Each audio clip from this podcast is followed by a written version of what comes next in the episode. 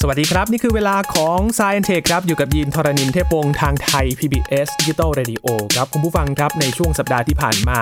เกิดอากาศแปรปรวนเกิดขึ้นในหลายประเทศเหมือนกันนะครับ ยกตัวอย่างอย่างที่เม็กซิโกครับมีพายุลูกเห็บเกิดขึ้น น้ำแข็งหนาเกือบ 2 เมตรด้วยกันนะครับ อากาศแบบนี้เกิดอะไรขึ้นมีคำอธิบายทางวิทยาศาสตร์กันชวนคุยกับอาจารย์บัญชาธนบุญสมบัติใน s c i e n t e c h วันนี้ครับ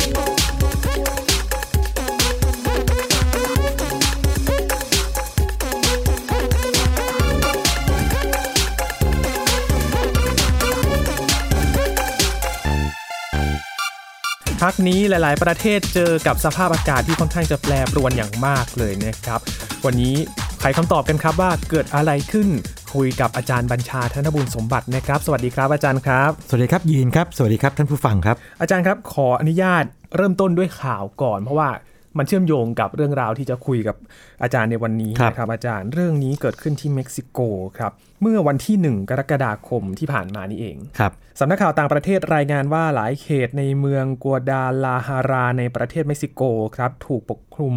ด้วยน้ำแข็งหนาถึง 1.5 เมตรด้วยกัน หลังถูกพายุลูกเห็บพัดถล่มอย่างหนักนะครับ ทางการต้องระดมรถแทรกเตอร์ มาตักลูกเห็บที่กำลังละลาย แล้วก็น้ำแข็งเนี่ยออกจากถนนหลายสายในย่านธุรกิจครับ หน่วยงานท้องถิ่นรายงานว่าพายุลูกเห็บในครั้งนี้นะครับทำให้บ้านเรือนประชาชนเสียหายกว่า 200 หลังด้วยกัน ต้นไม้ก็ถูกพายุพัดโค่นแล้วก็เกิดน้ำท่วมในบางจุดด้วยนะครับ แต่ว่าไม่มีผู้ได้รับอันตรายครับ เนื่องจากลูกเห็บตกเพียงระยะเวลาสั้นๆ ประมาณ 20 นาที แต่ว่าอุณหภูมิเนี่ยลดลงอย่างรวดเร็วเลยนะครับ อาจารย์จาก 22 องศาเซลเซียสเหลือ 14 องศาเซลเซียสครับอาจารย์ ครับ มันเกิดอะไรขึ้นครับอาจารย์ โอ้ครับเรื่องนี้มีหลายมิติเลยนะครับ คือถ้าเราดูแค่ภาพข่าวนี่นะครับเราก็โอ้โห นี่มันเหมือนกับภาพยนตร์เรื่อง The Day After Tomorrow หรือเปล่าใช่ไหม ฮะเพิ่งคุยกัน เพราะว่า เมื่อ ใช่ใช่ หลายสัปดาห์ก่อน ใช่ใช่เมื่อไม่นานมานี้นี่เองนะครับ ครับ แล้วก็ลูกเห็บเนี่ยปกติถ้ามันตกในเมืองไทยก็มีนะครับ ครับ ช่วงฤดูร้อนนะครับ ทางแถบอีสานเนี่ยจะเจอบ่อยหน่อย แล้วก็ทางเหนือก็มีมีบ่อยหน่อย แล้วก็ทางแถบภาคกลางก็มีอยู่บ้าง ครับ นะครับแต่คราวนี้นี่ทาที่เม็กซิโกเนี่ยนะครับก็เอ่อเหมือนกับลงมายังกับหิมะเลย คล้ายๆอย่างนั้น ทีนี้มันมันมีรายละเอียดบางอย่าง ถ้าเราไปเจาะลึกนิดหนึ่ง ครับ เดี๋ยวมาดูรายละเอียดกันนะครับ แล้วก็อาจจะไม่ได้น่ากลัวอย่างที่คิด แต่ว่ามันก็มีมีข้อสังเกตบางอย่างที่น่าสนใจอยู่ ครับ ก่อนอื่นเลยนะครับเมืองที่เกิดนะครับกวาดาลาฮาราเนี่ยนะครับเอ่อเป็นเมืองที่ใหญ่อันดับสองของเม็กซิโก โอ้ นะครับของเม็กซิโกเอ่อคืออย่างงี้ฮะเมืองที่ใหญ่สุดคือเม็กซิโกซิตี้เป็นเมืองหลวงนะครับส่วนเอ่อเมืองเมืองที่ที่เกิดเหตุเนี่ยนะครับเอ่อเป็นเมืองหลวงของรัฐฮาริสโกนะครับจะอยู่ทางตะวันตกของเม็กซิโก ครับ นะครับของเม็กซิโกซิตี้ทีหนึ่งนะครับก็เมืองนี้มีจุดน่าสนใจยังไง อันนี้ในทางอุตุนิยมวิทยานี่สำคัญมากนะครับคืออย่างนี้ เมืองนี้เนี่ยนะครับอยู่สูงจากเอ่อทางไอระดับน้ำทะเลเนี่ยประมาณ 5,000 ฟุต หรือถ้าคิดเป็นเป็นหน่วยกิโลเมตรเนี่ยน่าจะเข้าใจง่ายกว่าคือ 1.5 กิโลเมตรนะครับคือถ้าเกิดว่าเราเอาระดับน้ำทะเลเป็นตัวตั้งนะครับเมืองนี้ก็เหมือนกับอยู่บนแบบที่ราบที่สุที่ราบสูงพอสมควร ครับ ครับทีนี้พอมันอยู่สูงเนี่ยนะครับสิ่งที่เกิดขึ้นก็คือว่ามันอยู่ใกล้ระดับที่เมฆเนี่ยนะครับจะมีเอ่อการเปลี่ยนแปลงอุณหภูมินะครับที่น้ำธรรมดาเนี่ยถ้ากลายเป็นน้ำแข็งเขาเรียกว่าระดับที่มันเกิดเยือกการเยือกแข็งได้ ครับ แปลว่าอย่างนี้ครับ โดยสภาพทางภูมิศาสตร์เนี่ยนะครับเมืองเมืองนี้นะครับมีแนวโน้มที่จะเกิดลูกเห็บได้บ่อยกว่าที่อื่น โ ที่อยู่ต่ำกว่าอยู่แล้ว อันนี้ประการแรก ครับ นะครับอย่างเมื่อเออปีปีก่อนนะครับปีก่อนเลยเนี่ยนะครับก็เคยเกิดเหตุการณ์ทำนองนี้เหมือนกันนะครับที่ที่เกิดเอ่อลูกเห็บตกลงมาเยอะๆนะครับอันนั้นเกิดในเดือนสิงหาคมนะครับก็ก็เคยเกิดเหมือนกัน ช่วงเวลา ะครับ ใกล้ๆกัน ทำทำนองนี้ทำนองนี้นะครับอันนี้เป็นเป็นอันแรกทีนี้ถ้าดูในช่วงเวลานี่นะครับเอ่อถ้าถ้าไปเจาะข่าวให้ลึกอีกนิดนึงนะครับเอ่อข่าวนี้จะออกมาวันในวันที่ 1 กรกฎาคมใช่ไหม ค ค รั รั บบ ผม แต่ถ้าไปดูตัวเอ่อวันที่จริงๆเนี่ยนะครับจะเป็นอย่างนี้ครับจะเป็นวันอาทิตย์ที่ 30 มิถุนายน อืม นะครับในตอนตีหนึ่งห้าสิบถึงประมาณสักตีสองสิบนาที ครับ นะครับซึ่งก็กินเวลาอย่างที่ยีนได้รายงานไปคือ 20 นาที คือช่วงเวลาไม่ไม่ยาวนานมาก ไม่นานมากเท่าไหร่ นะครับไม่ยาวนานมากนะครับแต่ว่าเกิดตอนกลางคืนไง ครับ นะครับตอนกลางคืน แล้วก็ลงมากันหน่ำเลยนะครับแล้วก็เอ่ออุณหภูมินี่ก็ลดหวบเลยนะ จาก 22 องศาเซลเซียสนี่เหลือ 14 นี่ก็ก็ แป ไม่ ดองศาอาจารย์ ไม่ไม่ธรรมดาไม่ธรรมดานะครับแล้วก็จริงๆแล้วถ้าเกิดว่าคิดถึงเอ่อ14 องศาเซลเซียสเนี่ยนะครับก็เหมือนเราไปเที่ยวดอยอินทนนท์ เนาะ อากาศเย็น เย็น เย็นเย็นดีนะครับ ซึ่งจริง ๆ แล้วเนี่ยมันมันน่าสนใจที่ว่ามันเป็นหน้าร้อนนะครับทีนี้ทีนี้สำหรับคนที่อาจจะเอ่อท่านผู้ฟังที่ไม่คุ้นเคยกับเรื่องลูกเห็บเนี่ย ครับ อาจจะสงสัยเฮ้ยทำไมน้ำแข็งมาตกในหน้าร้อน แต่เอาเข้าจริงแล้วเนี่ยลองนึกดูดีๆสิฮะอาจจะไม่น่าแปลกเพราะว่าอย่างนี้ครับ ตอนบ้านเราเกิดพายุลูกเห็บเนี่ยนะครับหรือเกิดลูกเห็บเนี่ยก็เกิดหน้าร้อน ครับ เกิดในพายุฤดูร้อนไง อ่า อ่า ใช่ ครับ คืออย่างนี้ฮะลูกเห็บนี่มันมันไม่ใช่เกิดเหมือนหิมะประเภทที่ว่าอากาศต้องเย็นจัดๆเหมือนอย่างในประเทศแถบเขตหนาวนะครับลูกเห็บเนี่ยนะครับมันมาจากเมฆฝนฟ้าขนอง ที่เรียกคิวมูโรนิมบัสใหญ่ ๆ เลยนะครับถ้าเกิดใครสนใจนี่ลองไปฟังไซเทคในช่วงต้นๆนะฮะจะมีจะมีอยู่ช่วงห เรื่องนึ่ของง ที่พู ลั ด ก ถึง ษ เรื่ ณะ อง ข เม อ ฆ งเมฆ ลักษณะของเมฆใช่ใช่นะครับเดี๋ยวผมจะกลับมาตรงที่ว่าลูกเห็บเกิดขึ้นได้อย่างไรอีกครั้งหนึ่ง แต่เรามาดูข้อมูลประกอบอื่นๆก่อนนะครับ ลูกเห็บที่ตกลงมานี่นะครับขนาดประมาณจริงๆไม่ใหญ่มากนะครับ ส่วนใหญ่เฉลี่ยเนี่ยประมาณสัก1เซนติเมตร อืม นะครับหนึ่งเซนติเมตรนี่ก็จริงๆก็โดนโดนตัวเรานี่ก็เจ็บเจ็บ เจ็บ เอาเรื่อง อยู่นะ แต่จริงๆลูกเห็บที่ใหญ่กว่านี้ก็มี ครับ นะครับทีนี้ผมลองไปค้นข้อมูลมาเนี่ยนะครับ ปรากฏว่าคำนวณได้นะครับคือ ลูกเห็บขนาดประมาณ1เซนติเมตรเนี่ยเวลาตกลงพุ่งลงพื้นเนี่ยนะครับเวลาความเร็วใกล้พื้นเนี่ยยีลองเดาสิครับว่าสักกี่กิโลเมตรต่อชั่วโมงอ่ากิโลเมตรต่อชั่วโมงนี่มันก็เป็นหน่วยของความเร็วรถเนาะ ครับ อ่าอย่างว่าเราเราเราอยู่บนทางด่วนวิ่งเร็วๆเนี่ยสักร้อยหนึ่งนะฮะบางคนอาจจะตีนผีหน่อย อย่าสักร้อยยี่สิบซึ่งอันนี้อันนี้อาจจะแบบมีความเสี่ยงต่อการถูกให้ให้ใบสั่งอะไรอย่างนี้นะครับถ้าเกินนั้นไปมากๆนะครับ ที่ความสูงเท่าไหร่ครับอาจารย์ อ่าความสูงของลูกเห็บนี่น่าน่าสนน่าสนใจมาก คืองี้เมฆฝนฟ้าขนองเนี่ยนะครับเป็นเมฆก้อนที่มีสูงใหญ่มาก ครับ นะครับความสูงบริเวณยอดเมฆเนี่ยสูงถึงประมาณสัก 12-15 กิโลเมตร หรือกว่านั้นไปสักหน่อยก็มี แต่ลูกเห็บเนี่ยมันตกลงมาเนี่ยอาจจะตกมาได้จากระดับประมาณสักกลางๆลงมานะครับตัวฐานเมฆอยู่สักสักหนึ่งหนึ่งหรือสองกิโลเมตรข้างล่างลงมา เป็นน้ำแข็งที่ตกลงมา ประมาณ 20-30 กิโลเมต โอ้ ร ย ชั่วโมงได้ไหม ยินยินทายเก่งนะครับ ยินทายเก่ง ยินทายเก่งมากเลยเราที่เดาตัวเลขเก่งมากนี่ต้องไปซื้อหวยบ่อยๆ จะโอกาสถูกเยอะ 32 กิโลเมตรต่อชั่วโมง โอ้ สามสองนี่จริงๆก็เร็ว ก็เร็ว เร็วพอ อยู่ สม นะครับ ควรนะลองลองคิดถึงสมมติว่าใครมีใครคว้างก้อนหินหรือก้อนน้ำแข็ง ใส่เราด้วยความเร็ว 3 2 กิโลเมตรต่อชั่วโมงนี่ ก็เจ็บเหมือนกัน เจ็บนะครับเจ็บ ทีนี้ถ้าเกิดเป็นลูกเห็บที่ใหญ่กว่านี้นะครับท่านะท่า ครับ อย่างถ้าเกิดว่าเออลองไปค้นข้อมูลดูเนี่ยนะครับถ้าเกิดเป็น8เซนติเมตร8เซนติเมตรนี่ก็อาจจะประมาณสักลูกอะไรลูกเทนนิส ประมาณนั้นได้ เออประมาณนั้นน่าจะได้เนอะประมาณนั้นลองลองกัดดูนะ8เซนติเมตรนี่โอ้โหอันนั้นหนักเลย อันนั้นไปถึงประมาณ 176 กิโลเมตรต่อชั่วโมงนะครับแต่ว่าคราวนี้ไม่ใช่แบบนั้น คราวนี้ส่วนใหญ่เป็นเม็ดประมาณ1เซนติเมตรลงมา อืม ปุ๊บปุ๊บปุ๊บปุ๊บแล้วก็เยอะเยอะนิดหนึ่ง ครับ นะครับอันนี้อันนี้ก็ทำให้เห็นภาพนะครับนิดหนึ่งนะครับแล้วก็เอ่อภาพก็คือว่ามีนอกจากมีลูกเห็บแล้วนะครับมีบางพื้นบางพื้นที่มีน้ำท่วม อ่าใช่ นะค ค รั รั บบ ก็คงเกิดจากน้ำแข็งละลายไปนะครับ ต้นไม้โคนล้มก็คงจะโดนกระหน่ำ ลม นะต้นอ่าลมด้วยนะครับลมด้วยแล้วก็ลูกเห็บก็คงถล่มจนกระทั่งเรียกว่าต้นไม้จะเอียงไปล้มไป ครับ นะครับแล้วก็แน่นอนเลยอันนี้คนไทยรู้จักดีแต่ว่าใครที่เอ่ออยู่บ้านในชนบทหน่อย หลังคาอาจจะไม่แข็งแรงมากนักนะครับลูกเห็บนี่อาจจะเจาะหลังคาได้ ยินยินเคยมีประสบการณ์แบบนี้ไหมตอนอ ใช่ ยู่ต่าง ค จั รั ง บ หวัด อาจารย์ก่อนก่อนเข้ารายการบอกอาจารย์ไปว่า เคยเจอกับประสบการณ์เคยอยู่บ้านเพื่อนนี่แหละครับ ครับที่จังหวัดอะไรครับลำปางเปล่า ลำ ลำปา ปาง ง นะ ค ค รั รับบ ยินคือลำปาง เป็นหลังคากระเบื้อง โอกระเบื้องด้วยเหรอ กระเบื้องครับอา ครับ จารย์แต่ค่อนข้างจะเก่าแล้ว ก็คือเข้าใจว่าเสียงป๊อกแป๊กป๊อกแป๊กเนี่ยคืออะไรไม่รู้ไม่เคยเจอเนี่ยคือครั้งแรกที่เจอครับ ครับ ทะลุหลังคาลงมา ถ้ารวมค่าลงมาเลย ป็นบ้น ใช่ไหมครับ คือ รับ บ้านสมัยก่อนจะไม่มีฝ้าเพดาน อ๋อครับครับครับก็ก็เลยก็เลย พบปะกันง่าย รับไปเต็มๆ ครับผมเคยเห็นทางทางอีสานนะแบบมีแบบบางทีทางหลังคานี่เป็นรู ครับ รูนะฮะหลังคาจมุงสังกะสีหรืออะไรก็ตามที่มันบอบบางหน่อยนะครับ ทีนี้กรณีของที่เม็กซิโกเนี่ยนะครับก็บ้านเรือนเสียหายไปเท่าที่สืบค้นได้เนี่ยประมาณ 200 หลังคาเรือน ครับ ซึ่งไม่น้อยเลยนะครับเอ่อแล้วก็รถยนต์จำนวนหนึ่งอ่าอันนี้น่าสนใจมาก เราจะเห็นภาพข่าวแบบนี้ด้วยนะครับยิน คือมีรถยนต์จำนวนหนึ่งเนี่ยนะครับ มีน้ำแข็งเนี่ยท่วมสูงขึ้นมาประมาณ โอ้ สักครึ่งคันรถ เกือบมิดรถเลยนะ ใช่อะไรทำนองนั้นเออ ทีนี้มีข่าวดีนิดหนึ่งคืออย่างนี้ เท่าที่มีข้อมูลณวันนี้เนี่ยยังไม่พบว่ามีผู้เสียชีวิต ครับ นะครับแต่บาดเจ็บนี่ไม่แน่ใจเหมือนกันนะครับอาจจะมีบ้านถ้าเกิดออกไปช่วงนั้น แต่ว่าพอดีเป็นช่วงกลางคืนไงนะครับอาจจะอยู่ ทุกคนกำในลังหลับกัน อยู่ใน อยู่ บ้านกันพอดีนะครับ อ่ะมองในแง่ดีก็อาจเป็นแบบนั้น ความจริงเนี่ยมันหลอกตานี่เหมือนกันเวลาเราเห็นแบบนี้ปั๊บเนี่ยบางคนก็นี่ไงเห็นไหม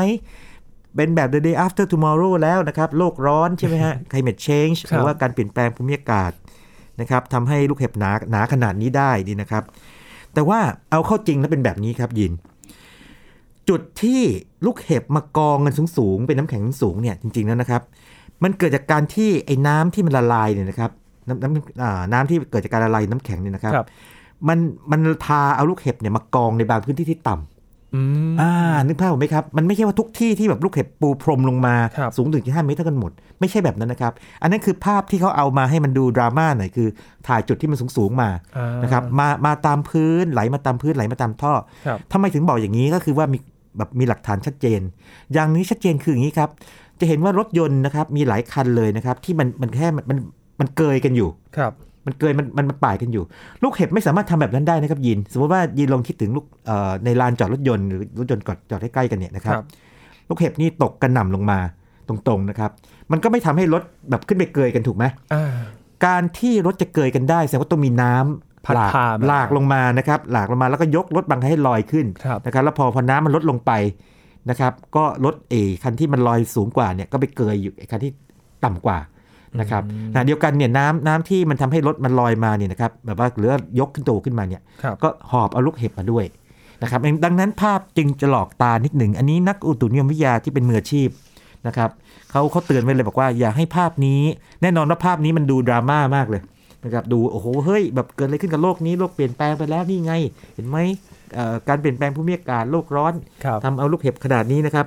นั่นคือบางจุด อืม นะครับแต่แน่นอนว่าปริมาณลูกเห็บเยอะไหมอาจตอบว่ามาก แต่ว่ามากแบบนี้ทุกจุดสม่ำเสมอเปล่าตอบว่าไม่ใช่ อ่าน นะครับภาพภาพที่เห็นคือบางจุดที่เขาเลือกมา ครับ ถ่ายมาขึ้นเป็นข่าว คือทำให้รู้ว่าเป็นพายุ ก็คงคงใช่คงคงเป็นเทคนิคการการถ่ายภาพ ครับ หอการนำเสนออันนี้ซึ่งเอ่อหลายคนหลายท่านที่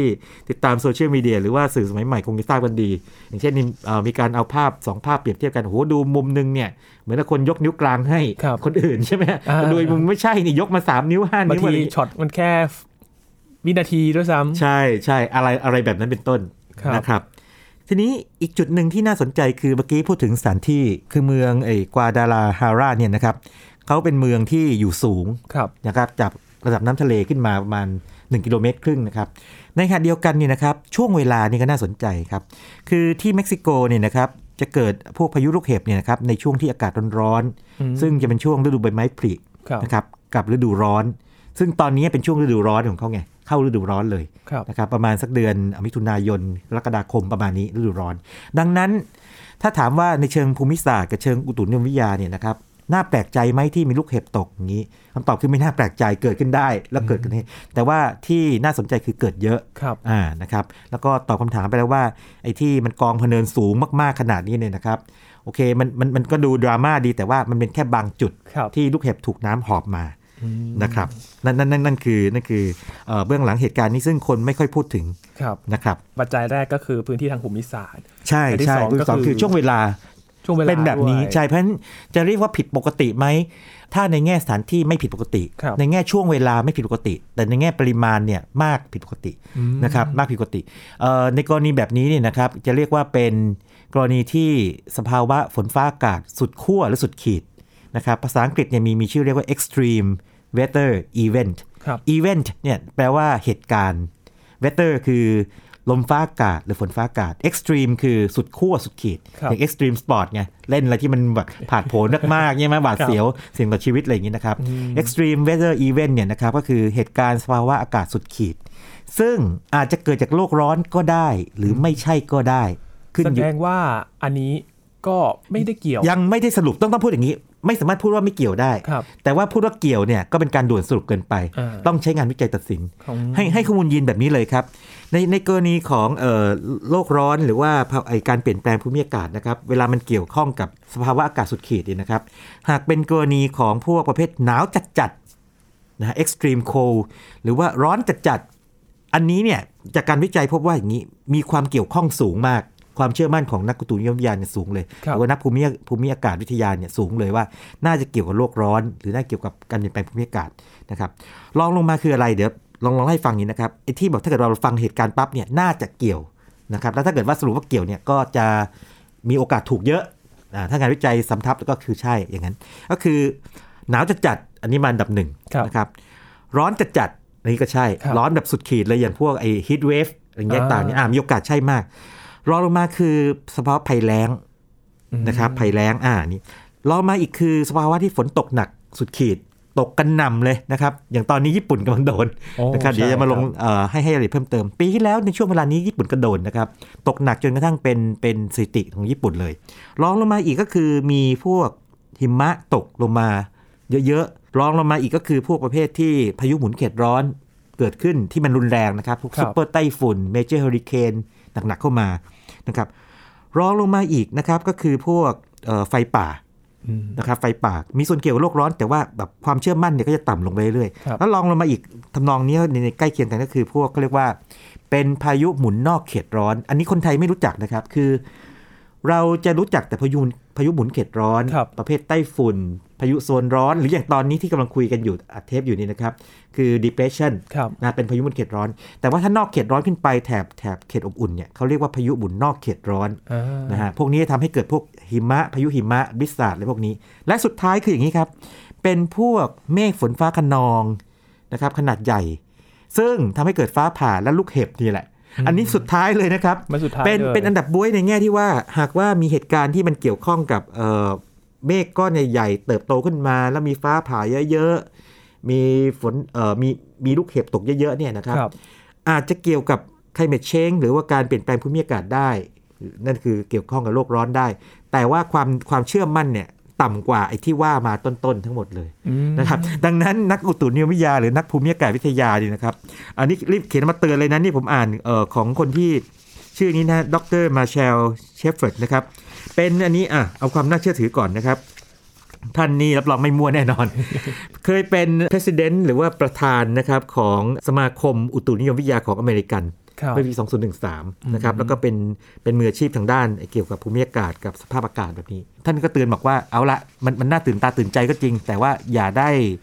กลัวจนเกินเหตุว่าไม่ให้กลัวเกินเหตุ อย่าได้ด่วนสรุปมากเกินไปว่ามันเป็นเพราะโลกร้อน อันนี้ให้ให้รอพวกงานวิจัย ครับ ตัดสินก่อน อืม นะครับแล้วท่านก็ให้ข้อมูลลำดับเมื่อกี้ที่เล่าเล่ามาฟัง ครับ เพราะว่าอาจจะไม่ใช่ทุกอย่างที่เกิดจากภาวะโลกร้อนโดยตรง ใช่ใช่ใช่ใช่แต่ว่าถามว่าเป็นไปได้ไหมบอกเต็มเป็นไปได้เป็นไปได้ อืม นะครับ ครับ ทีนี้ลองเรามาดูกันนิดสักนิดหนึ่งไหมครับว่าลูกเห็บมาได้ยังไง เออยินเออเมื่อกี้ไม่เล่า กิดขึ้ นะ นได้ยังไง ลูกเห็บนี่นะครับ เกิดในพวกลักษณะของเมฆก้อนใหญ่ ครับ ๆ ที่เรียกว่าเมฆฝนฟ้าคะนองนะครับ ถ้าใครชอบอุตุนิยมวิทยานะครับ ก็คือเรียกคิวมูโลนิมบัสนะครับโอ้โหพอฟังชื่อนี้ปั๊บนี่รู้เลย มีฟ้าร้องฟ้าผ่านะครับแล้วก็มีฝนนะมีฝนตกหนักพอสมควรแล้วก็มีลมกระโชกแรง ครับ นะครับแล้วก็ถ้าเกิดว่ามันมีทรงพลังมากๆหมายถึงว่ามีกระแสอากาศที่ไหลเวียนอยู่แรงมากเนี่ยเกิดลูกเห็บขึ้นมาได้ ครับ อย่างนี้ครับยิน เวลาเรามองเมฆก้อนใหญ่ๆนี่นะครับ ด้านล่างเนี่ยนะครับเป็นหยดน้ำที่เป็นหยดน้ำเหลว อืม ๆเนาะแต่ถ้าสูงขึ้นไปเนี่ยนะครับจะเป็นพวกน้ำแข็งเพราะอากาศเย็นจัดไง อ่า นะครับทีนี้สิ่งที่เกิดขึ้นคือว่ามันเกิดได้หลายเหตุการณ์เอาเหตุการณ์ง่ายๆก่อน ถ้าน้ำแข็งบริเวณที่อยู่ในบริเวณเมฆระดับสูงๆเนี่ยตกลงมา ครับ นะครับมันต้องตกมาอยู่แล้วล่ะ เพราะว่ามันถูกโลกดึงดูดไง ฝ่าลงมาแต่ว่ามันต้องฝ่าหยดน้ำไง ทีนี้หยดน้ำเนี่ยมันน่าสนใจมาก หยดน้ำนี่นะครับ หากว่าอยู่ในบริเวณบริเวณฐานเมฆคืออยู่อยู่ใกล้ๆพื้นเนี่ย ก็คือหยดน้ำธรรมดา ครับ นะครับที่เราเราเราคุ้นเคยกันดี แต่หากว่ามันอยู่ตรงบริเวณตรงกลางกลางๆเมฆนะครับบริเวณสูงประมาณสัก 3 กิโลเมตร4กิโลเมตร 5 กิโลเมตรเนี่ยนะครับมันเป็นหยดน้ำพิเศษที่เรียกว่าหยดน้ำเย็นยิ่งยวด ทีนี้พอพูดอย่างนี้อาจจะงงเนอะคืออะไรยินยินเคยกินเบียร์วุ้นไหม ยิมไม่ไม่ได้ทาน ไม่ทานใช่ไหม ใช่ ไม่ทานแต่ ครับ แต่เคยเคยเคยเห็นใช่ไหมเคยได้ยินใช่ไหม เคยเห็นเบียร์วุ้น เคยเคยเห็นคนคนตอนที่เขาก่อนกินเบียร์วุ้นแม่ก็ทำยังไง ต้องเคาะก่อนละฮะ อ่าใช่ใช่เบียร์วุ้นคืออย่างนี้ครับเขาเอาเบียร์ไปแช่เย็นจัด ครับ นะครับแล้วก็ตอนตอนตอนเอาออกมาเนี่ยนะครับมันยังเป็นของเหลวอยู่นะเออหลายๆอยู่ แต่พอเคาะปึ้งปึ้งปึ้งอะไรนี้นะครับปรากฏว่าอย่างนี้เบียร์ที่เหลวๆเนี่ยครับกลายเป็นน้ำแข็งนะครับคือเบียร์วุ้นหรือว่าพวกโค้กวุ้นนะครับหรือน้ำธรรมดานี่นะครับสามารถถูกแช่เย็นจัดจนอุณหภูมิติดลบ แล้วไม่กลายเป็นน้ำแข็ง คือยังคงสภาพเป็นของเหลวอยู่ ครับ คือปกติเราถูกสอนมาว่าถ้าน้ำอุณหภูมิ0องศาเซลเซียส ก็จะกลายเป็นน้ำแข็ง ครั ถ้า บ ต่ำติดลบลบหนึ่งลบสององศาเซลเซียสลบสี่องศาเซลเซียส เลย เป็ จะ น เยื่อ น้ำแข็ แข็ ง งไปแล้ว อ่าอันนั้นเป็นจุดเยือกแข็งอย่างสมดุล ครับ ในภาวะสมดุล แต่ว่าถ้าเกิดว่าเราทำให้เบียร์โค้กหรือว่าน้ำเนี่ยเย็นตัวช้าๆ ลงไปเนี่ยเขาสามารถมีอุณหภูมิติดลบได้ โดยที่ไม่แข็ง และทีนี้แต่ว่าประเด็นคือว่าหากว่าน้ำพวกเนี้ยถูกกระเทือนปั๊บเนี่ยมันจะกลายเป็นน้ำแข็ง อืม นะครับทีนี้กลับไปที่เมฆฝนฟ้าคะนอง ซึ่งทำให้เกิดลูกเห็บ น้ำแข็งที่ตกลงมานะครับ พอมันมากระทบกับน้ำเย็นยิ่งยวด คือไอ้น้ำที่ว่านี่นะครับหยดน้ำในในเมฆเนี่ยหยดน้ำซึ่งเดิมทีเป็นของเหลวอยู่เนาะไม่มีอะไรกระเทือนเขาเนี่ย ครับ พอถูกกระทบกระเทือนปึ้งก็กลายเป็นน้ำแข็งเคลือบไอ้เม็ดก้อนน้ำแข็งนี้ไว้ ดังนั้นก้อนน้ำแข็งก้อนเล็กก็โตขึ้น ครับ นึกภาพไหมเออมันถูกเคลือบไง โตขึ้น แล้วก็รอบๆก็เป็นน้ำแข็ง ทีนี้ในเมฆฝนฟ้าคะนองเนี่ย มันมีกระแสอากาศที่เรียกว่ากระแสอากาศ updraft up แปลว่าขึ้น ครับ นะครับ กระแสอากาศไหลขึ้นเนี่ย ถ้าเกิดว่าเมฆฝนฟ้าคะนองมันทรงพลังเนี่ยกระแสอากาศไหลขึ้นเนี่ยมันจะไหลแรงมากเลย มันจะหอบเอาน้ำแข็งเนี่ยพุ่งขึ้นไปอีกอ่า โอ้โห คือพวกนี้จะตกลงมาด้วยถูกโลกดูดไง ครับ แต่หอบขึ้นไปอีก พอหอบขึ้นไปอีกมันก็ชนกับพวกน้ำพวกนี้อีก มันก็เคลือบให้เม็ดมันใหญ่ขึ้นเรื่อย อื ๆ ม ทีนี้ตราบเท่าที่กระแสอากาศอั d ดราฟหรือว่ากระแสอากาศไหลขึ้นเนี่ยยังเลี้ยงเขาไว้อยู่เนี่ยเม็ดน้ำแข็งก็ใหญ่ขึ้นเรื่อยๆ ลูกเห็บก็ใหญ่ขึ้นเรื่อยๆ แต่ถึงจุดหนึ่งครับยิน มันต้องใหญ่จนกระทั่งมันหนัก แล้วก็อั d ดราฟเอาไม่อยู่ เอาไม่อยู่ปั๊บก็ตกลงมาเป็นลูกเห็บ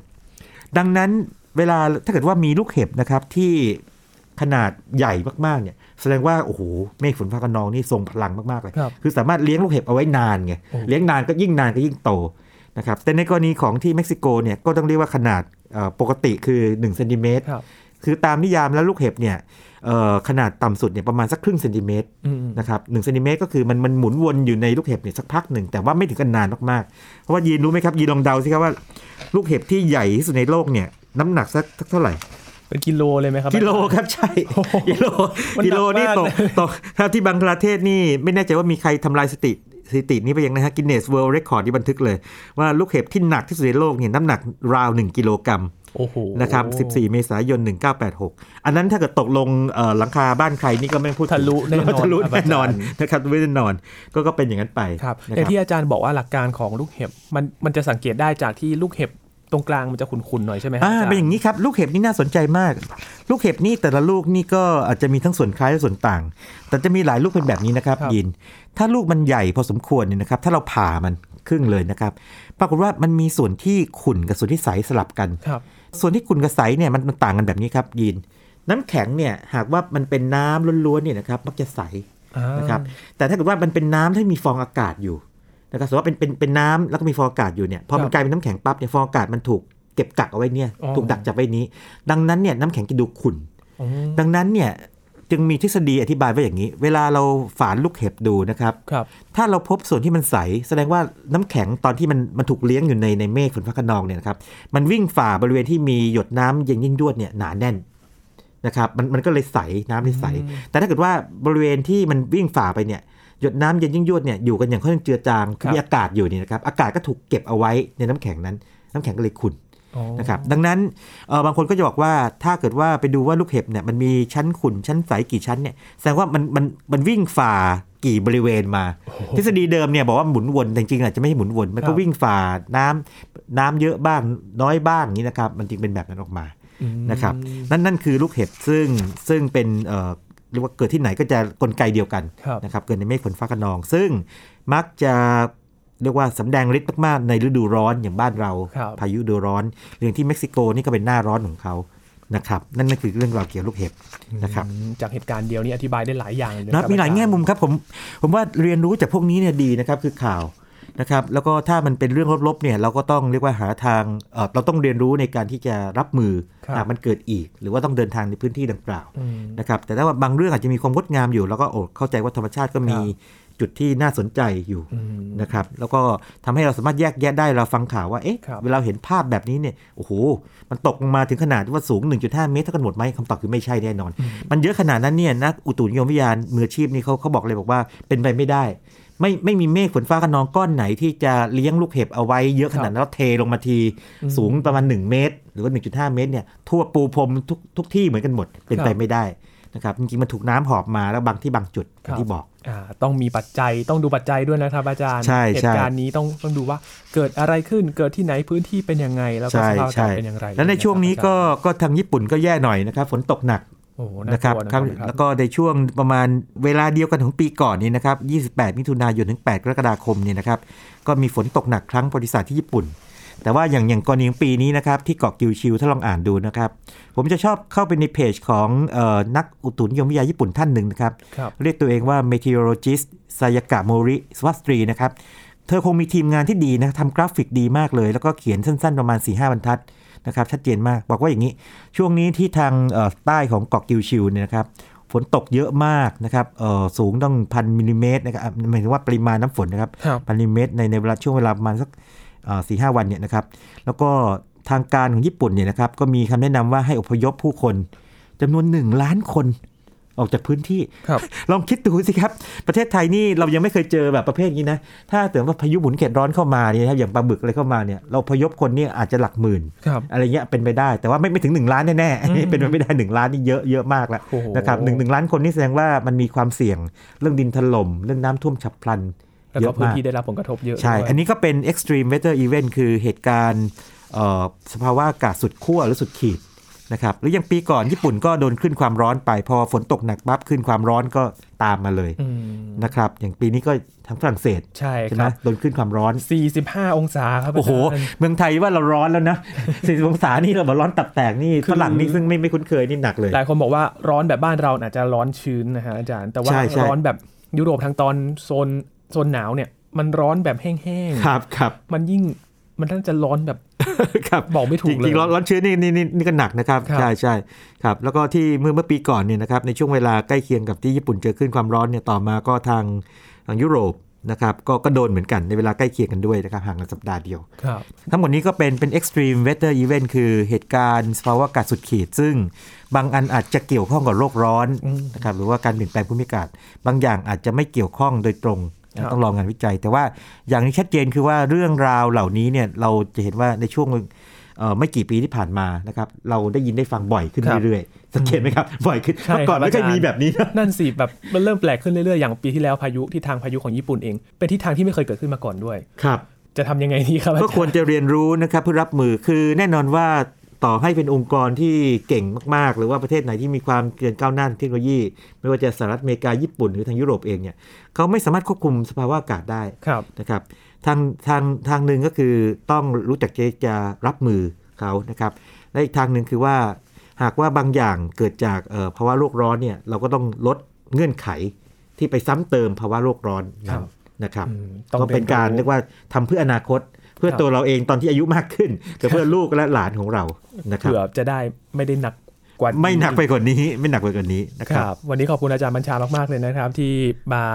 เรียนรู้เกี่ยวกับช่วยกันเรียนรู้เกี่ยวกับสภาวะอากาศที่เปลี่ยนกัน สุ สุด ดขี ขี ด ดเลย ใช่ ทีเดียว ใช่ครับ นะนี่คือ Science Tech ประจำวันนี้ครับ คุณผู้ฟังติดตามรายการย้อนหลังกันได้ที่ www.thaipbsradio.com นะครับ ช่วงนี้ยินทรณินเทพวงศ์พร้อมกับอาจารย์บัญชาธนบุญสมบัติลาคุณผู้ฟังไปก่อนนะครับ สวัสดีครับ